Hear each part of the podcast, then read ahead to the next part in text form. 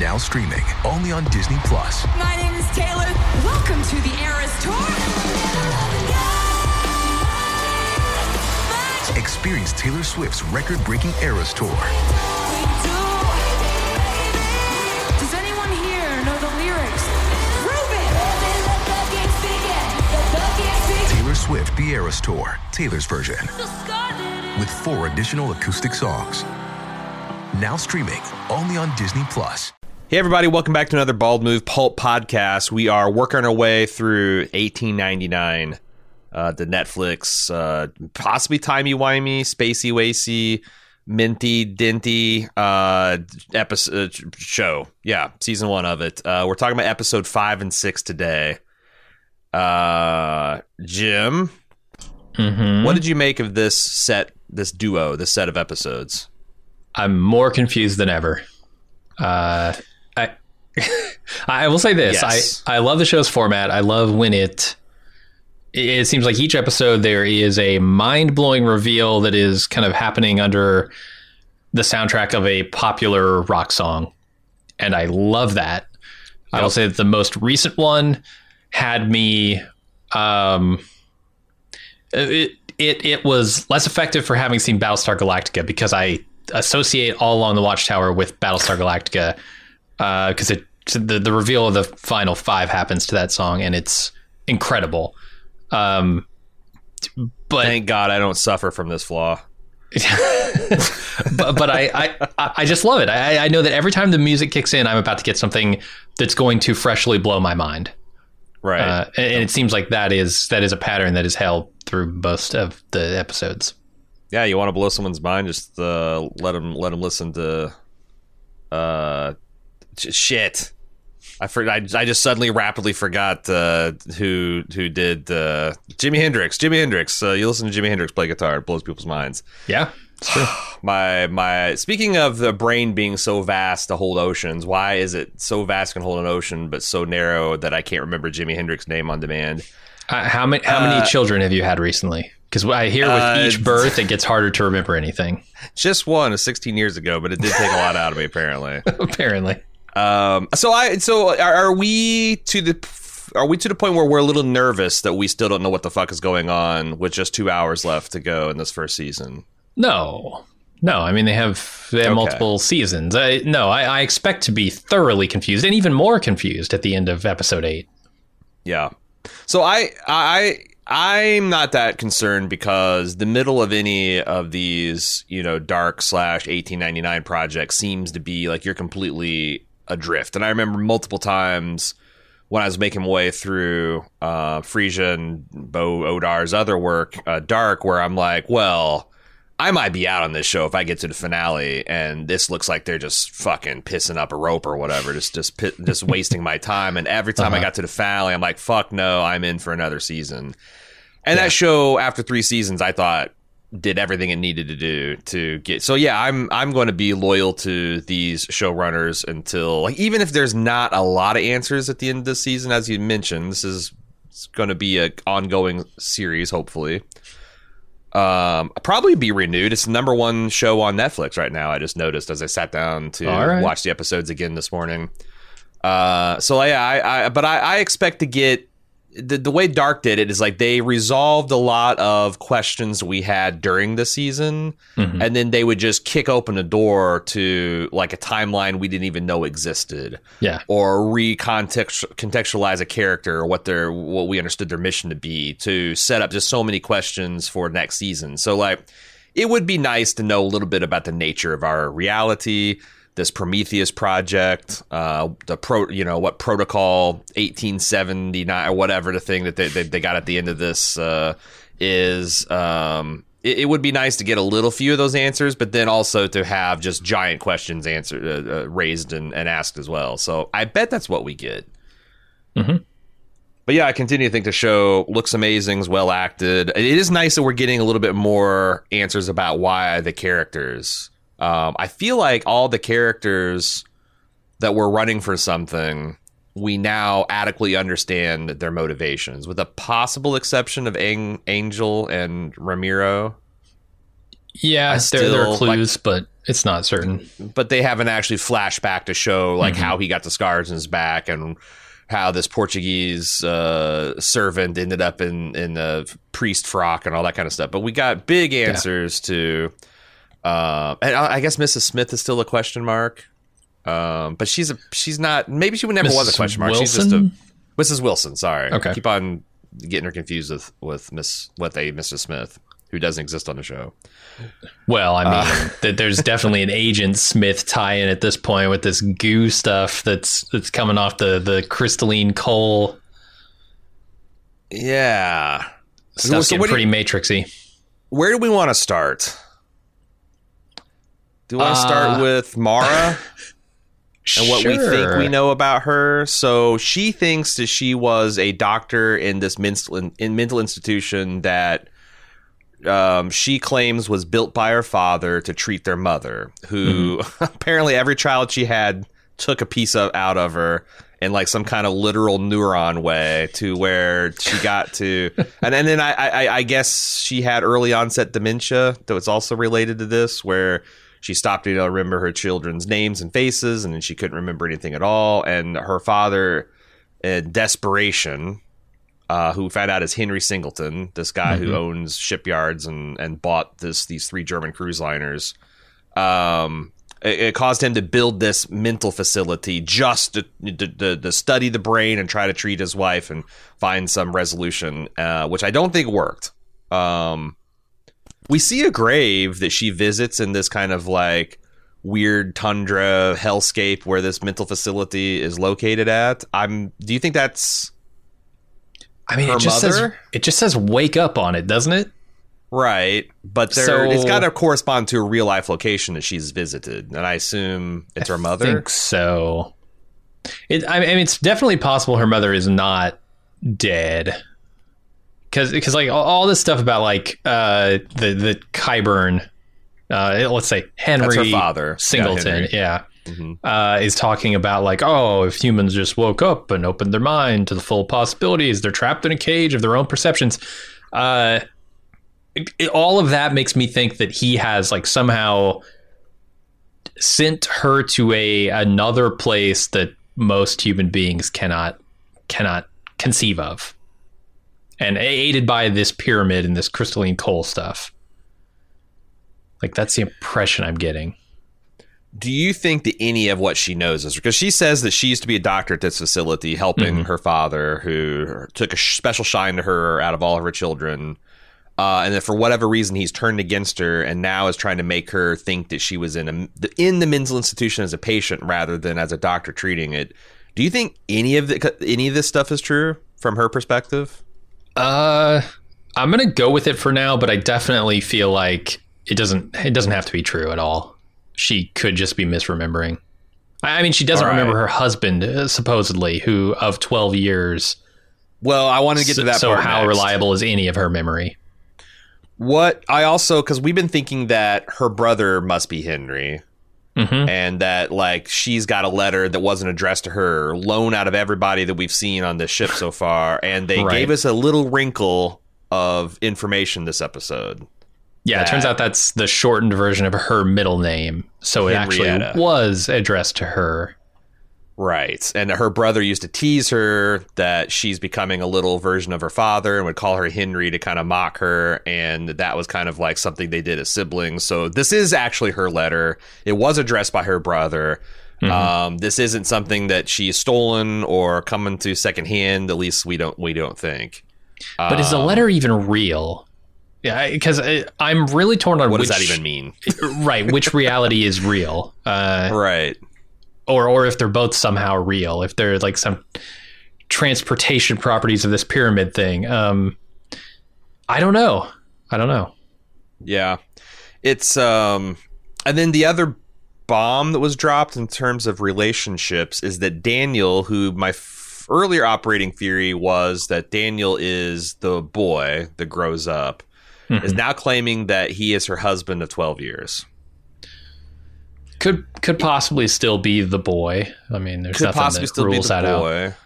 Wasn't there a weird time incest situation in Dark where? Oh yes, Oh, yes. Yeah, I thought so, too. So it's not beyond the realm of possibility that he is her son, or like that Daniel is the... But also... Both her son and her husband, yeah.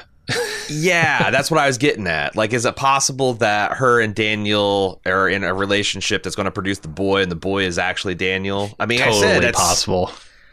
Yeah. I mean, that's essentially what happened in Dark, right? I don't quite remember all the details about it. I don't remember, but... Yeah, that was one of the ways of stuff that stuff did resolve and work out. Yeah, I want to kind of stay on this thread with the wife and the boy and the husband and all this, because there's something going on with this pyramid. We get a lot more scenes with the pyramid, and a lot more of Henry talking about the importance of the pyramid and all this stuff, but we don't really get any details to clue us into the purpose of the pyramid. Do you have any theories on this crystalline coal and the pyramid itself? Because when I think of the pyramid, I think very strongly of Egyptian burials of pharaohs and whatnot.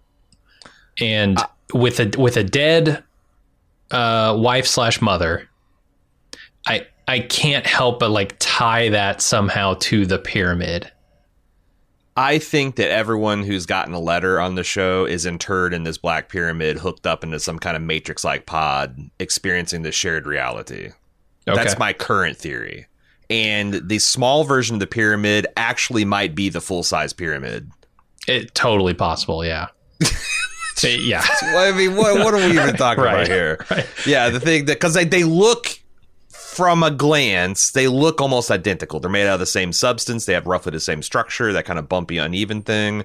And I'm guessing that the pyramid substance overtaking the reality and like starting to remake it is the effect of Daniel shutting off the ship timer that would reset this thing, and the simulation or whatever the hell is starting to either break down or trying to, like, this is the father's attempt to hack it from the outside to get it to reset and get back. Yeah, it's super interesting because when in that second episode, when the crystalline coal stuff reaches that panel on the ship, it fires it back up. There's like, yes, I want to say there's an electrical component, but what does that even mean in this reality, right? There's some ability of it to restart whatever Daniel was trying to stop. And I can't tell if it's controlled by Henry, because he seems to have some kind of mastery over this stuff, right? When he's talking to his number one and saying, all that stuff about like shifting perspectives, he's holding a piece of this coal, and then it just dematerializes in his hand as he's talking at a time when it feels like it was intentional. Like he did that to make a point. So he maybe has some control over it, and he's trying to thwart Daniel's attempts to thwart his plan by restarting that machine on the ship. The first mate, the redheaded guy with the beard, Sebastian, I think is his name. He is totally in on this to the extent that he's reporting to the father on the mission objective. He has his own little personal fidget spinner that he's able to take control and shut people off. Like you can slide a certain amount of and he does it, and Daniel does it to get the coal guy off of his back. You can just shut people off, and they just like go stiff as a board and collapse into the ground, which is wild. That machine can also like push people into different realities or perspectives, maybe, because he does that with Ike.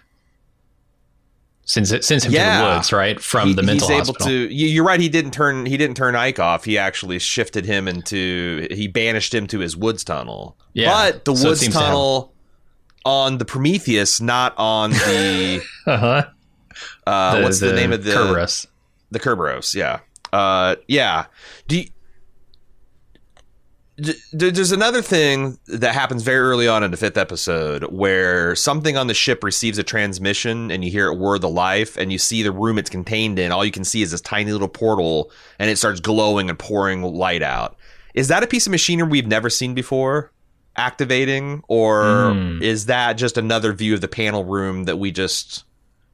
I thought I got the idea that it's a different location. It's some previously unknown piece of equipment, and as quickly after that happens, the alarm sounds and the timer starts kicking down, counting down, tick-tocking, and people start jumping off the ship. Right. They start eliminating NPCs. Yeah. That's clearly what happened, by the way, on the Prometheus. That's why the ship has been completely depopulated. Any theories about why that's happening and why some people were immune to it and why some people got infected, I guess, by it later than others? It seemed like everybody would be infected by it eventually. Yeah, when I was going with the theory that this was like a simulation or something, I was chalking it up to these are just NPCs. These are... This is a way to clear the decks, you know? And make the experiment focus down to just the people that they want to experiment on. Right. But I don't know, because I'm not really feeling the simulation theory anymore after the end of episode 6, because I don't know what a simulation needs with a whole bunch of boats, with a boat graveyard. Yeah, what does God need with a starship? It just despawn the boat, right? Like, you don't... That's you don't need to store unused things anywhere. Just right, like if you wanted to get rid of the crew, just have them dissolve like the coal. Sure, but that's not possible because this isn't a simulation. This is a recreation of everyone's matter and personalities. I said I invited you over this weekend to watch this movie Triangle that I've been kind of name checking because I wanted to see, because to me this is the big. I watched, especially after the end of episode 6, we just see that seascape of just Prometheus's wrecked and destroyed and just all stuck in this one place. That to me implies there is something in the real world happening, because if this is a simulation, why the fuck would you handle unused instances like this? Yeah.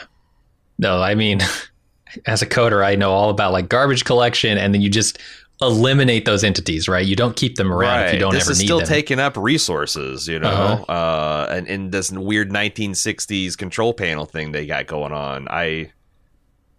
So I don't know. It feels like it's not a simulation to me, but that doesn't answer any questions, right? That just weeds out one of a billion, an infinite number of possibilities that I don't quite understand yet. I want to say one more thing about the pyramid before we move too far astray. Like I said, I do think it's linked to some kind of burial stuff, and I think this is pointed out a little bit when you look at where the pyramid is situated in Henry's reality as he looks out his window from what I assume is that mental hospital is where he's staying. And he sees the pyramid out in the distance. But you take that same view, and I think you're looking at the graveyard that that Mara goes to in her reality. So I think there is a link there from the landscape too. Huh? Yeah, that, because I had a tickle of a theory that like. Because she said my father's always been interested in the brain, and the way she said that, I'd have to watch this. I actually watched these episodes twice because I watched them first because I couldn't wait after Friday. As soon as we got to talking, I essentially ordered pizza and started watching them, and then I watched them all again this morning. And I noticed that she mentioned her father was obsessed with understanding the brain, and I don't think that they made it clear whether that obsession started with her mother or preceded the mother. And I wonder if he fucked around and made some kind of memetic device that started erasing people's realities inside their brain. And his mother was the first victim, but it started spreading to other people.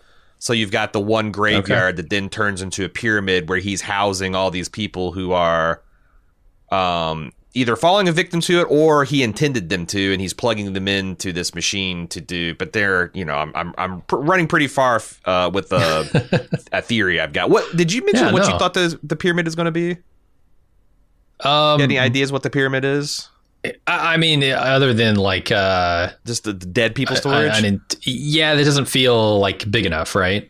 I think it's visually and thematically tied to Mora's mother's death, but what it does, I'm not sure yet. I will say it's super interesting. Like, when he's talking about this, Henry says, you know, it's people are imprisoned by their minds restrictions. And then we find out throughout the course of these episodes that the entirety of the ship, or the entirety of this reality that they that Mara is in with this mental hospital is contained within some kind of room or structure that is built just like the ship's hull. Within the ship, yeah. It seems like it's within the ship. Like maybe those tunnels that they go into, those shafts, don't actually lead, you know, mysteriously like through realities, but they just lead into a room on the ship. But they also can lead off ship. You can go into one and come back and you're on an entirely different ship, or at least the thumb panels allow you to truly shift matter across space. Thing, yeah. Because when he shifts the captain to the boat, he comes out not on the not on his ship, the Kerberos, but he comes up on the Prometheus. Uh-huh. And that's definitely true. I don't know. When I think about it, I'm like, okay, well, if the mind is the prison here, and the cage that they're in is this mental hospital reality, or in the case of Ike, it's like his family burning in the woods in the house there. Because I assume if he were to press against the walls of that place, it would also be the same. Like he'd pull the panels off and see the ship's hull. Mm-hmm. I don't know if it's literally a ship's hull. They say it looks like the ship's hull, which I agree, but it also could simply be like some kind of cage that's necessary for the experiment that they're doing. We'll be right back with more Bald Move after this brief pause.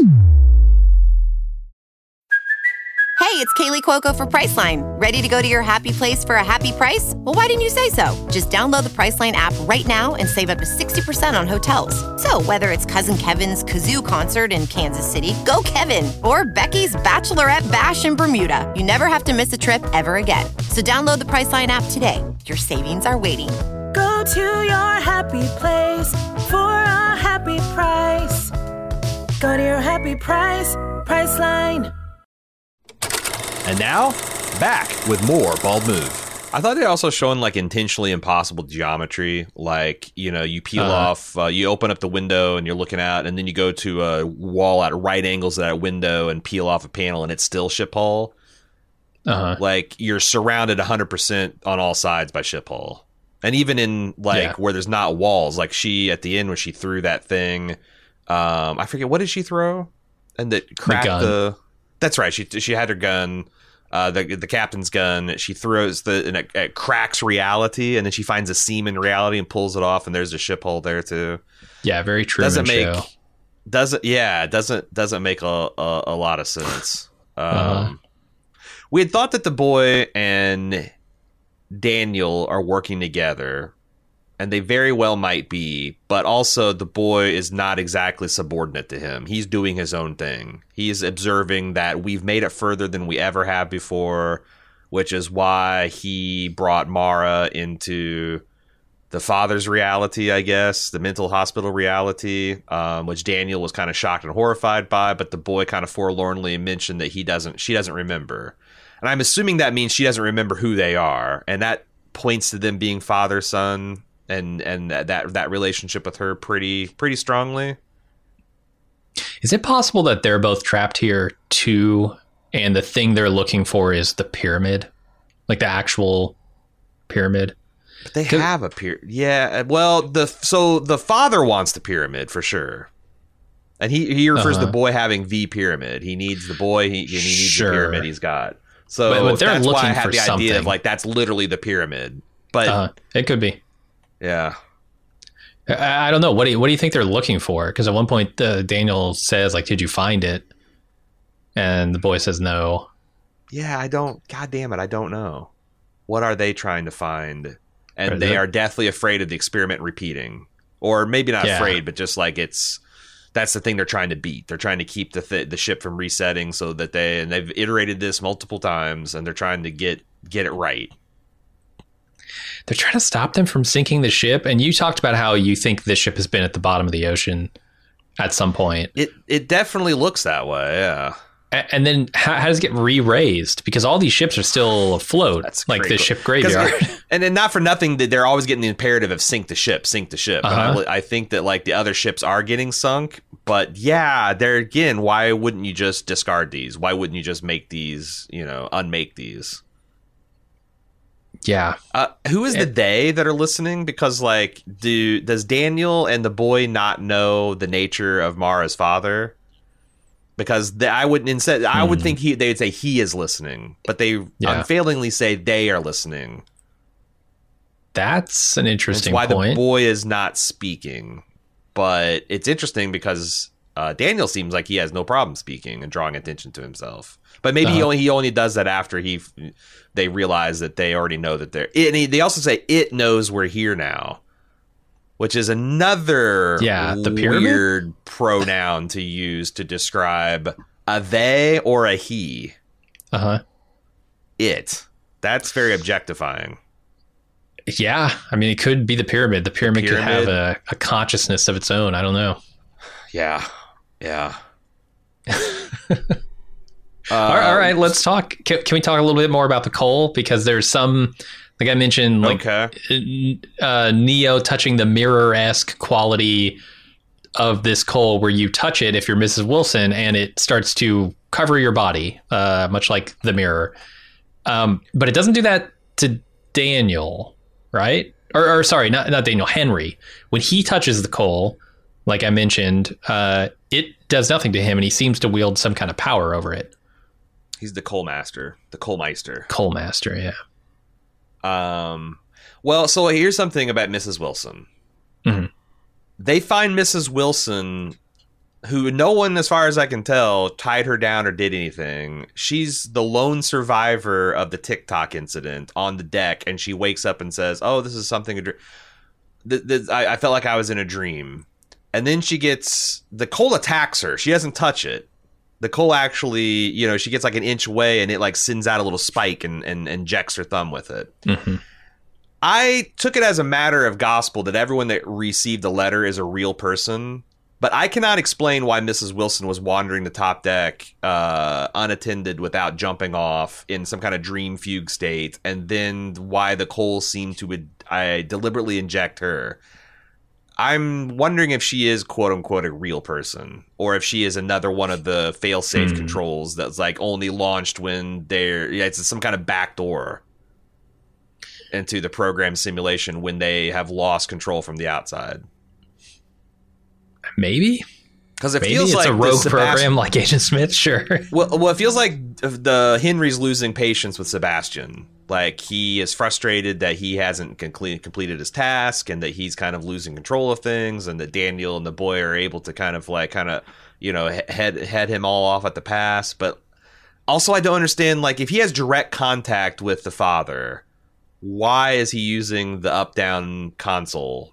Who is he communicating to? The fucking company? The company is the dad. He's got a direct line of communication, which I guess is breaking protocol. Because Henry did chide him. It's like, you're breaking protocol by doing this. But like, what the fuck? That's the question I end every observation with.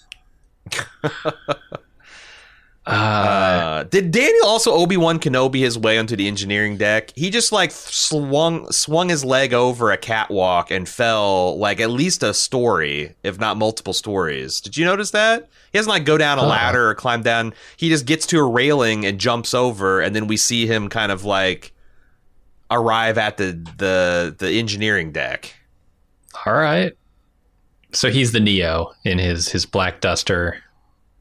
I don't know, because I thought it was interesting that also one of the steam shovelers or the coal shovelers identifies him as the wolf. Like him and the garlic guy, who I guess has jumped off his ship now, have been... And why was he immune to the TikTok? But they have been debating about all these monsters and stuff. He identifies Daniel as a wolf and tries to attack him. That's got to be significant, right? I'm sure it is. I don't know how it connects.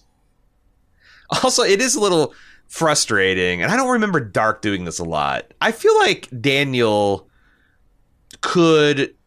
Like, he could either not say anything, or he could say stuff that would make sense to people, but he can't help himself by just saying and doing a bunch of weird shit that's going to get him attacked by people.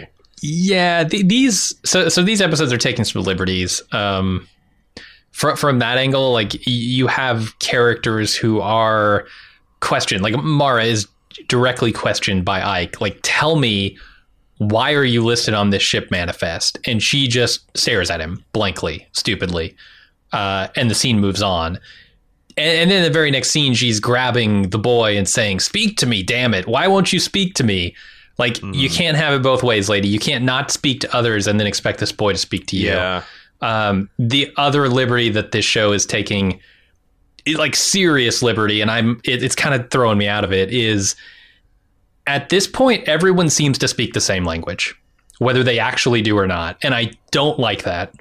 But is that showing that, like, something's breaking down, that, like, maybe that was a big point of the plot, and now that their brains are becoming more synchronized into the thing? Or the other idea is, like, going well with the pyramid, yeah. Is it, because I was looking this real carefully. Are we sure that there's actually an understanding happening, or are you supposed to understand that when the German or the so we've been calling these people consistently Dutch. They're not Dutch, they're Danish, which is, you know, I'm sure any Dane or Dutchman would be would understand it as a distinction there. I don't know if it makes any difference, but they're Danish. Sure. I'm gonna try to remember Danish, not Dutch. The Danish father is tearfully confessing about all of his sins and his uncertainty and his doubt and the problems he had with his wife and all that kind of stuff. Is it possible that Ramiro is just not hearing him? He's just listening as a human being and then offering him, like, a blessing. That's because he doesn't say anything other than, "Hey, your sins have been forgiven," and he gives him a human touch. And the father responds that it's I'm not certain that they actually do understand what they're saying. Like, when Clem pops off about love and relationships, and I don't know that Tove understands her. No, I don't think they literally understand, but they emotionally understand. And I don't think you could possibly convey the complex emotions that they're trying to convey in these scenes without some shared language. And so it's either the show is taking huge liberties, or, like you said, this is somehow just part of the simulation that they speak different languages. But, like, I guess, like, I'm trying to put, if I was on a boat with a bunch of strange people that didn't speak my language and just weird shit like this started happening and we're all isolated by our languages, like there's a dozen languages and only a handful of you, everybody speaks it, and someone comes in this situation is, like, tearfully confessing a bunch of gobbledygook to me, like, I guess I could see myself just giving them a hug and saying it's going to be okay. Not because I'm reacting to what they're saying, but because this is a shitty situation, and why else is this person having a breakdown in front of me, and what else do you do? I'm not saying that you're wrong. I'm just saying that, like, the second time I was watching, I was really close. Like, am I certain that they're playing this as if they're understanding, or are they just trying to be human beings? And the jury is still kind of out for me on that. Yeah, they've gone a little too far in that direction for me, unless... They're right on it, especially since they made such a big. That was such a big part of the plot going forward. I have to think it's deliberate, and it's telling us something we just don't understand it yet. I would hope so. Kind of like the Henrietta kind of thing.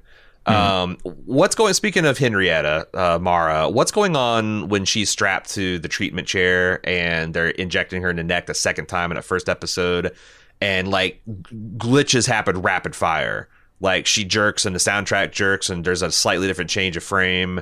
Like, do you have any ideas of, and I've seen this glitching happening before to different characters. Do you have any clue of what we're supposed to understand is happening when glitches are occurring?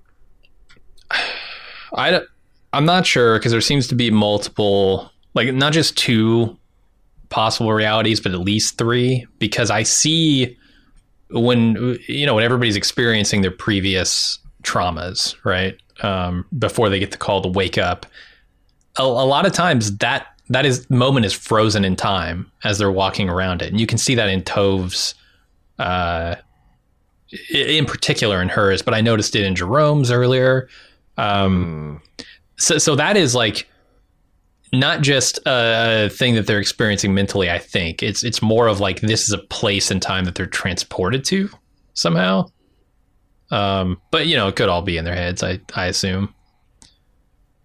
And then you have, like, the boat reality, and then you have whatever place they go to with the mental hospital and the burned house in the woods, all that stuff. So I don't know, man.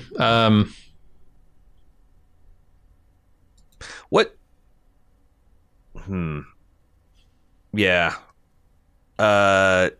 The one other thing I want to point out that's like it's not part of the conversation we're having so far, but it's a constraint to the extent that anything is actually really. The captain says that they're down to 2 days worth of coal, and they have to be very judicious if they're going to hope to reach land. Although, again, I don't even know. Am I a fool for tracking that? Because none of this is actually real. You can magically make coal if you want. The ship itself seems to be making coal at this point. Yeah, I don't know. I will say also that matches up with the timeline that the number one, is it Sebastian? Yes. Yeah, he's the first officer on the ship gives to Henry when he says, like, the experiment will... Does he say... He has 48 hours left. Concluded in 48 hours? Yeah, he's got 48 hours left. So you're right. That does track. That's important. So when the coal runs out, the experiment ends or whatever it is. Yeah. There's hardly anyone left alive at this ship. We're down to like the main cast now. What he says there, hold on. He says approximately 48 hours for the transfer. Right. For the transfer. What is the transfer? Is he trying to resurrect his wife? Is he trying to get as like a boat? Like generate some kind of empty vessel to transfer his wife's mind into. And one of the everyone got a letter as a suitable host. And is this 48 hours, 2 days of coal thing a red herring because the timelines don't line up that way because they're in different realities? Or that's true too. Yeah, you know, I just couldn't help but notice 48 hours equals 2 days. So no, you're completely right about that. Yeah, that's the one thing I've learned in my life. 48 hours equals 2 days. I want to talk about a couple of things here. We found out. I want to talk about the backstories because we've talked about so far just a mechanistic part of the plot. I want to talk about the character development. Lucien, we found out for whatever reason has some sort of inoperable brain cancer. I think it's some kind of tumor in his head that's causing him the seizures and is giving him just days to live. And he has got a desperation trip where he's going to the one doctor in America who thinks he has in 1899 the technology to open up someone's brain and start cutting slices out of it. And he's trying to get there. So that's why he was so aghast at the idea of turning around, because that would probably kill him. Yeah, and I had to note in this scene, he specifically says the doctor's never done this on a live patient. He's only done it on cadavers. Dead? Are these all dead people? Are these all parts of the experiment? They're actually, Henry is the doctor. It wouldn't surprise me if we met the doctor and it was Henry. The other thing, Clem... you know, is the other side of this where, you know, he confesses that he does love her. He always loves her. That's the problem, is that he feels like he can never have her because, number one, the class gulf that's between them, they imply there's something there that he's a man of nothing and he's pretending to be a man of means. And like that's starting to catch up to him. And also the fact that he's just dying. And her, from her standpoint, always thought that, you know, getting married would be this dream. You know, you fall in love, you get married, you have children, you get a house, and like it's turning into a nightmare because Lucien is so distant, and she's talking to this to Tove. At the end, she observes that men invented skirts so that we couldn't run from them, and provide I think it's implied easy access to our bits. And she responds by ripping off her skirt and putting on, I think, Lucien's pants. She's literally putting on the pants in a relationship.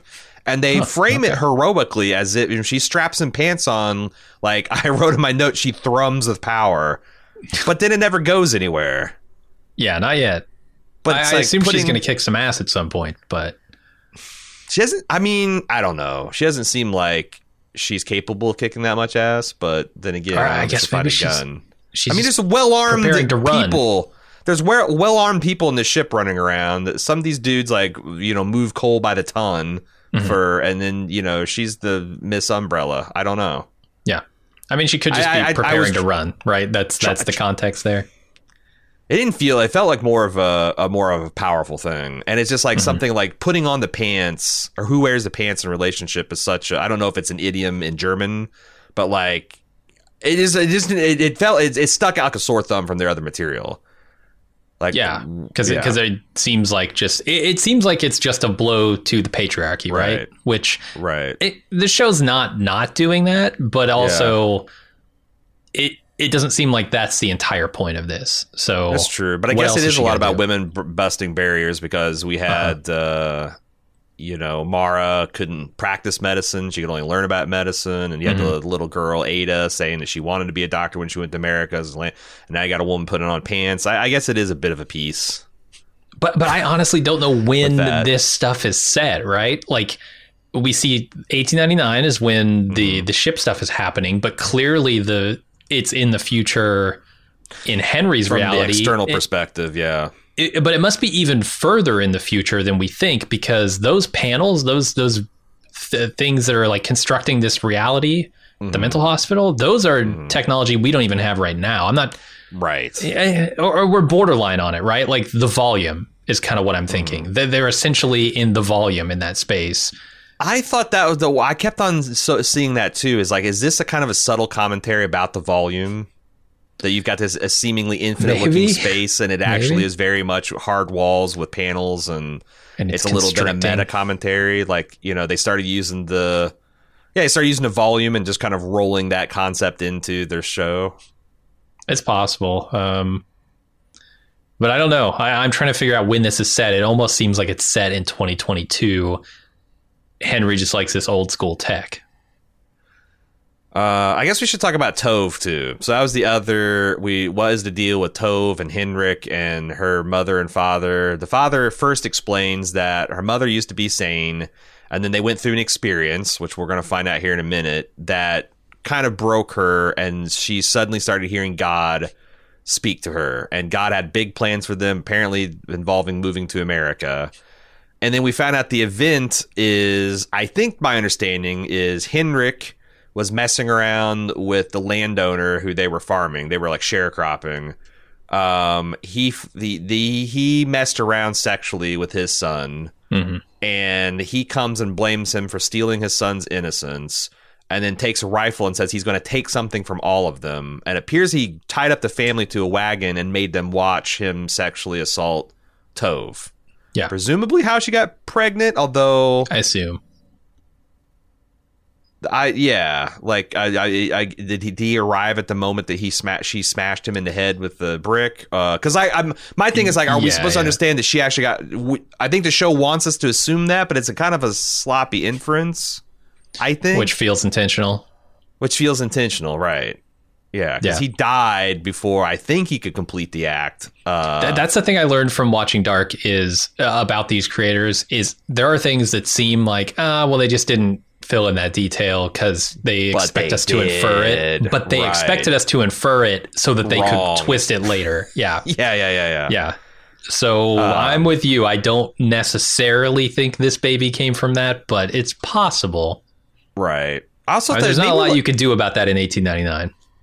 These episodes, so this is how Henrik gets shot in the face, because the farmer, before he does all this, he also shoots Crester and, like, you know, doesn't shoot him in the head, just like shoots him in the face. He's got the facial scar. What was the other thing I wanted to say about? It made me like Henrik a little bit less, because I've been sympathetic, but when he kind of flippantly tells his sister before he jumps off the ship that, like, oh, well, you've killed before, because she's kind of like saying, like, you've lost your mind. You were complicit in the death of this little boy when they thought that he was dead. When you find out later how she killed and who and what circumstance, like, what kind of asshole compares I got into this big superstitious craze, whipped up on my stupid mother who I know is crazy, and I threw a little boy off, versus you killed your rapist in self-defense because he was probably going to murder your whole family. Like, I don't know. There's spot the difference between those two moral conundrums. 100%. But I thought Henrik was going to be a major piece Hester. Of the puzzle. Hester is who you're Kester. Talking about. Is it Kester? Crester. What have I been calling him? Henrik. I don't know where you got Henrik? That. Oh, my God. Yeah. Okay. Yeah, I don't know. Was that the guy in Dark? Yeah, probably. I thought he was going to be a major player, and it seemed like he is an NPC. Yeah, no, he jumped, but there's no saying he won't come back. You know, this doesn't feel very final. It does sideline him for a big part of the plot, though. Yeah, it does. But when you consider like, oh, all these people were supposedly on the Prometheus anyway, and this is a repeat of the Prometheus, which has just happened like dozens of times, as best we can tell. I expect him to be back at some point. But yeah, it did make me like him a little less, quite a bit less. You know who these episodes really made me hate? Who? Tov's mom. There's something about religious self-righteousness that gets under my fucking skin. It's because there's nothing you can, like nothing else. There's no changing it. There's no arguing with it. There's no, you can't logic someone or reason someone out of something that they never logicked or reasoned themselves into. Exactly. And it's especially angering because all of the things she's saying are just self justifications for her own actions. Like this idea that like history. Something about like justice always proves the victor's right, or history always proves the victor's justified. The survivors justify. Do you not understand what you're saying? Have you thought even for a second about the words coming out of your mouth? Because they are just pure justification for your own actions, excuses for your own actions. I cannot tell you that it has a lot in common with The Mist, and The Mist is another. It just absolutely infuriating movie to me. I get irrationally angry at these people. They're fictional. They're saying stupid shit and everybody knows it's stupid, but I'm so angry at it. Well, it probably has something to do with religious people having outsized effect on our life back when we were, don't say. When we were children and we had very little control over our lives, and that also probably carries over to this very day, right? Like probably chip on my shoulder, but come on. Yeah.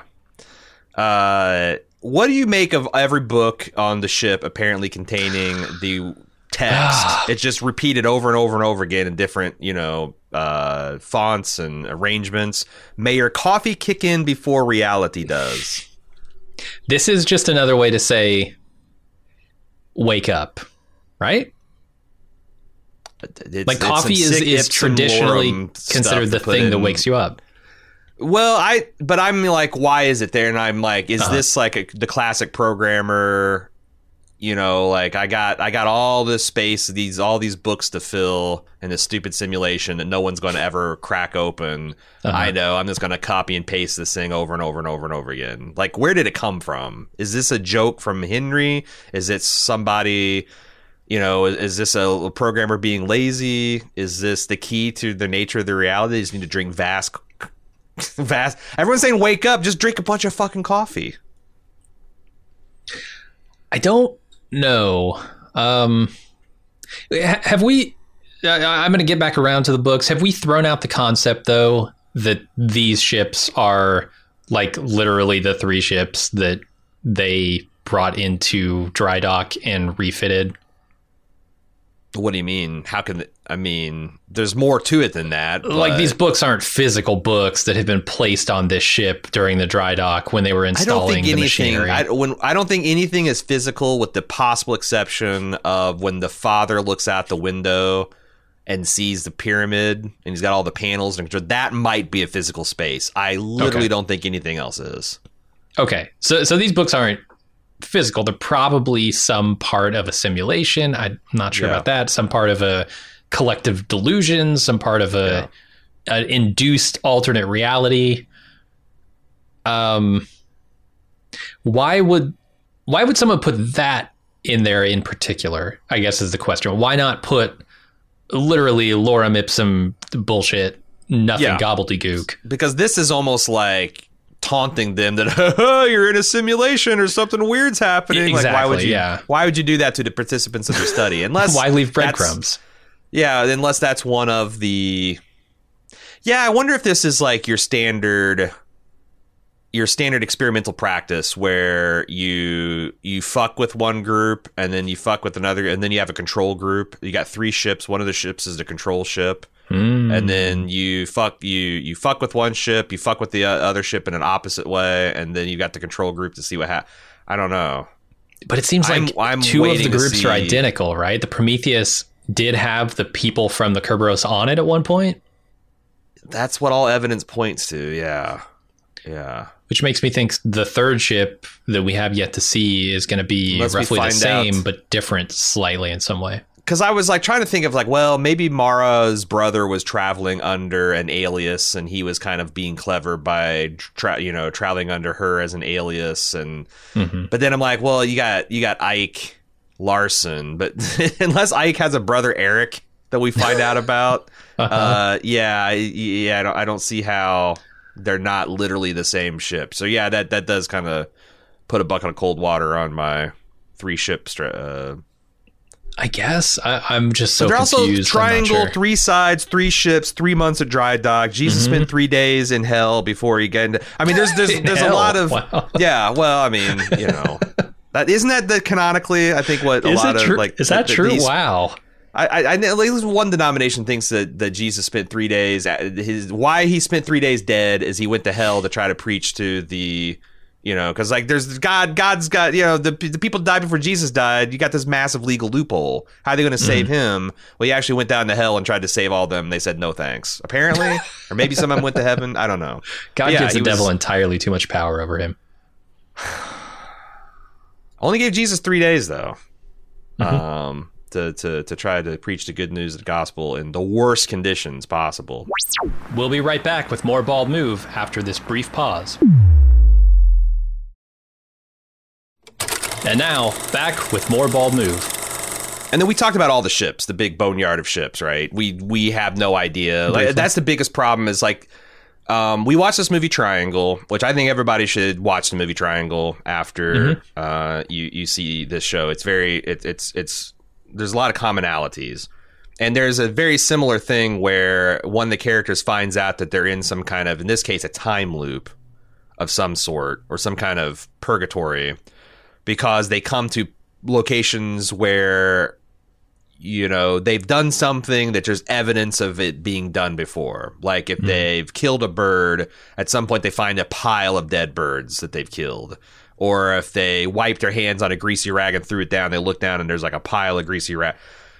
This to me feels like that. But that only makes sense because that was happening in a physical space. You had some kind of time loop where things were being copied and copied and copied. Reminded me a lot of this scene at the end reminded me a lot of late stage Prestige, where you come and there's like just a valley of top hats, mm-hmm. And it's like, oh, my God, we haven't been transporting. We've been caught. There's a whole reveal of that.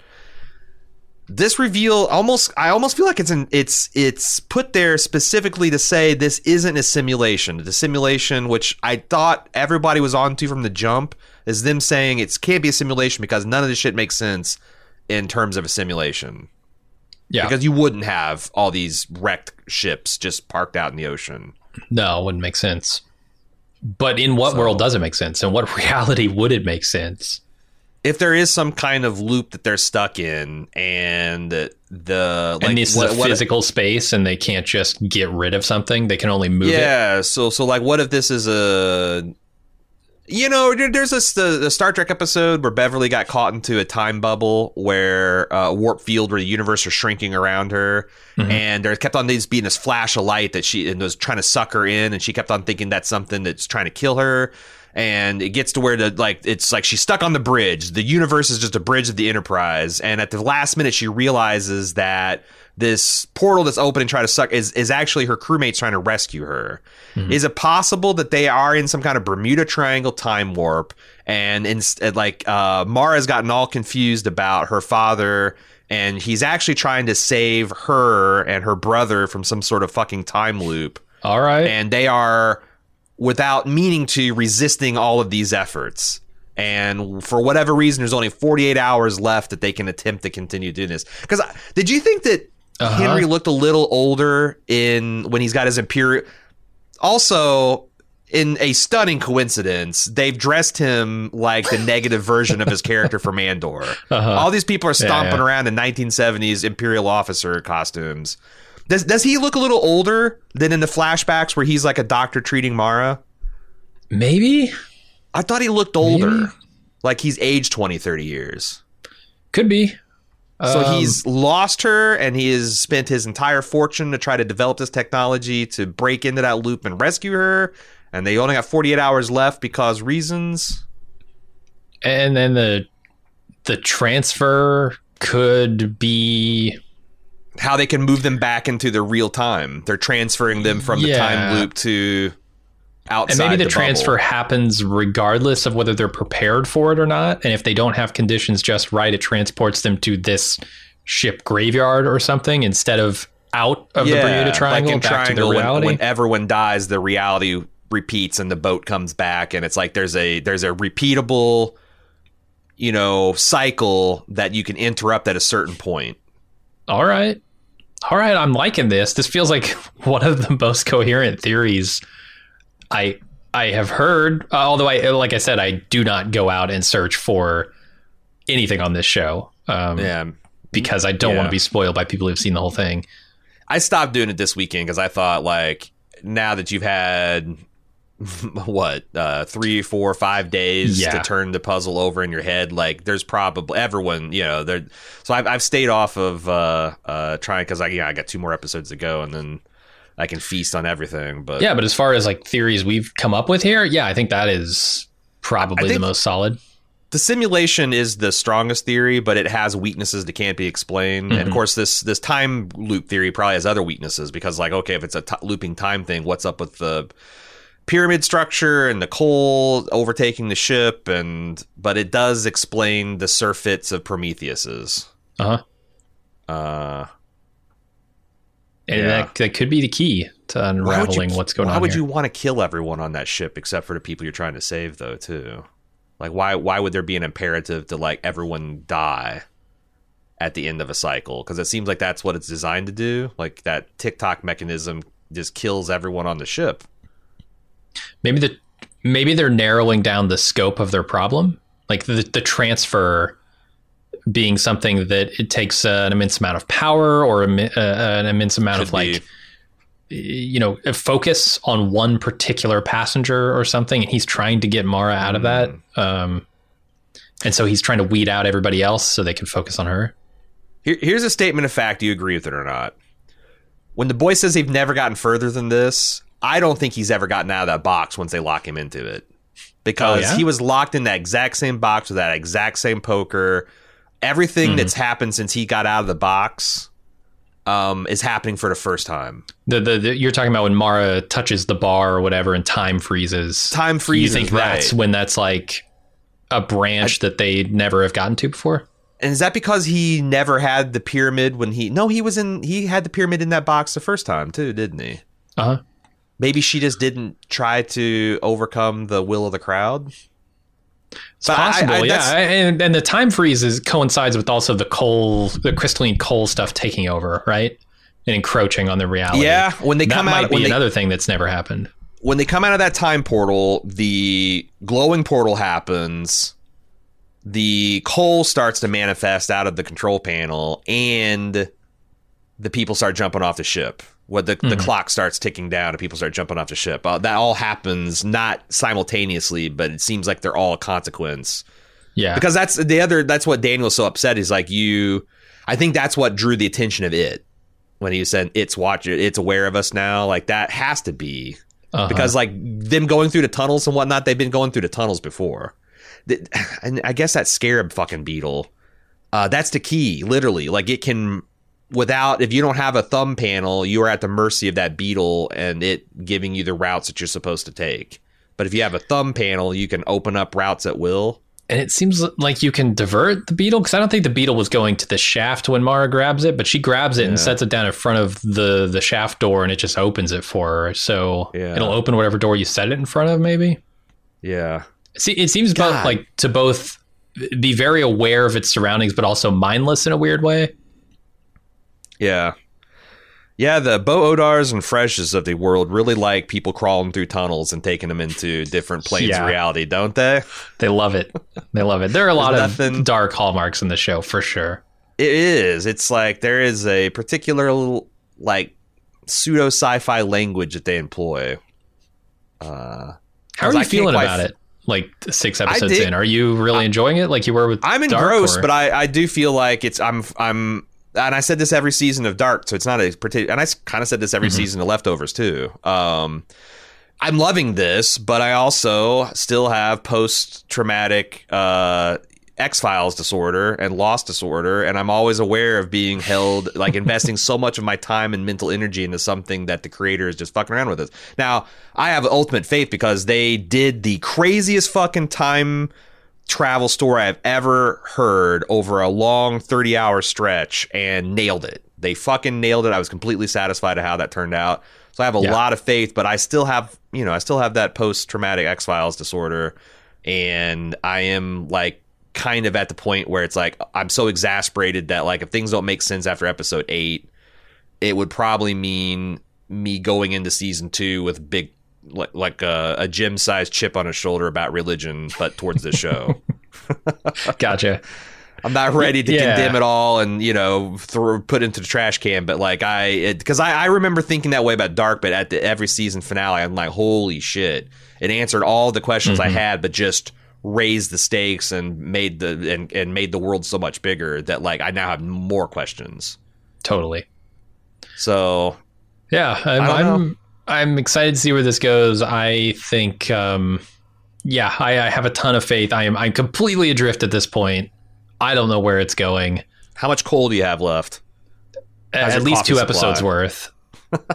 And we'll see if they renew it at the end of this season. Yeah. Yeah. Well, I guess we're going to leave 1899 here. Mm-hmm. In the now, wherever that is, and we will rejoin you tomorrow, Tuesday, to take in the final 2 episodes. And then Thanksgiving will happen, and we'll repeat the cycle. And the following week, we'll probably get back with a wrap-up podcast, because I'm certain that there are, you know, after we do a bunch of reading and talking with people and consider our feedback, we'll probably have some more questions and answers. So...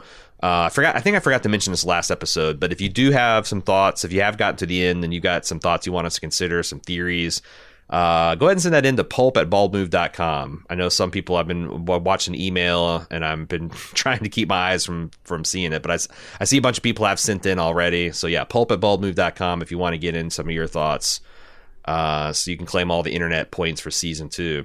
But that's it for us today. Pulp@baldmove.com. We'll be back tomorrow with episodes 7 and 8. And until then, I'm your host, Aaron. And I'm Jim. See ya.